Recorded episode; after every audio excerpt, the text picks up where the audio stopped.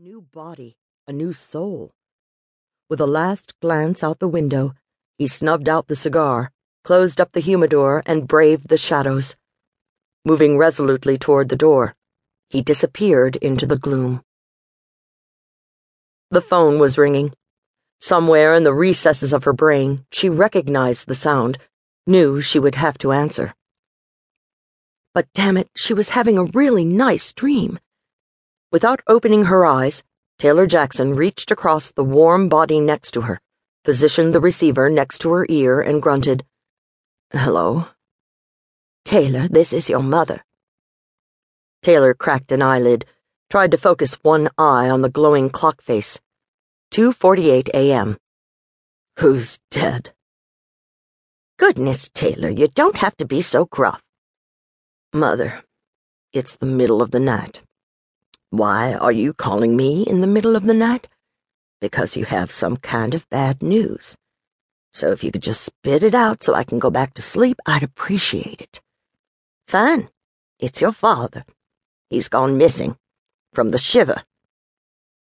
A rush of emotion filled her, and she sat up, swinging her legs over the side of the bed. Win Jackson. Winthrop Thomas Stewart Jackson IV, to be exact her illustrious father gone missing?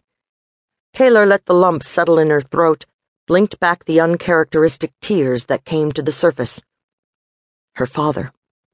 Her chest tightened. Oh man, she didn't even want to think what this might mean. Missing? That equals dead when you're gone from a boat in the high seas, doesn't it? Father. Amazing how that one word could trigger an avalanche of bitterness.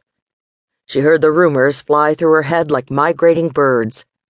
Daddy got his little girl a place in the academy. Daddy bought his little girl a transfer out of uniform into homicide.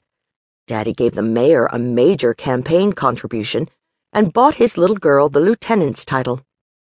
Good old Win Jackson. Corporate raider, investment banker, lawyer, politician, an all around crook wrapped up with a hearty laugh into a deceptively handsome package.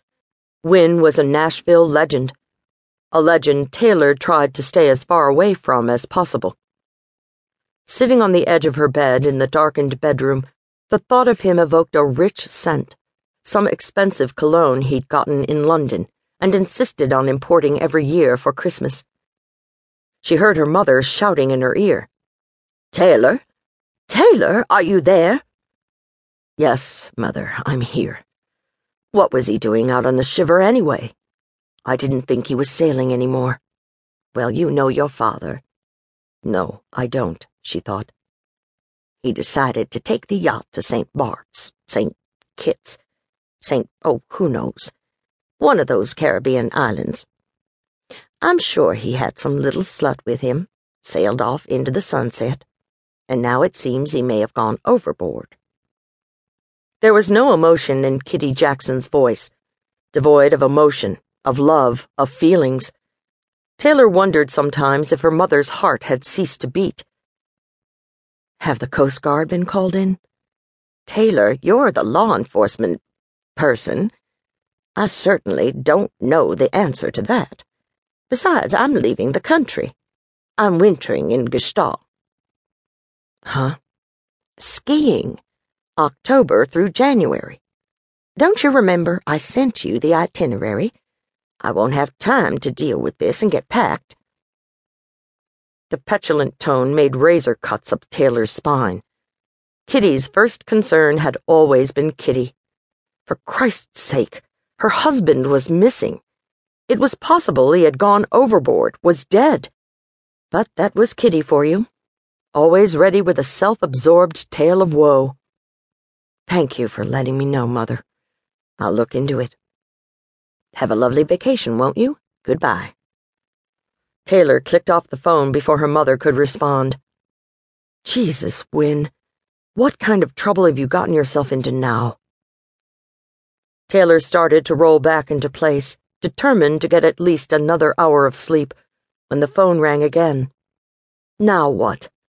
She looked at the caller ID, recognized the number answered in a more professional tone than she'd used with her mother. Taylor Jackson.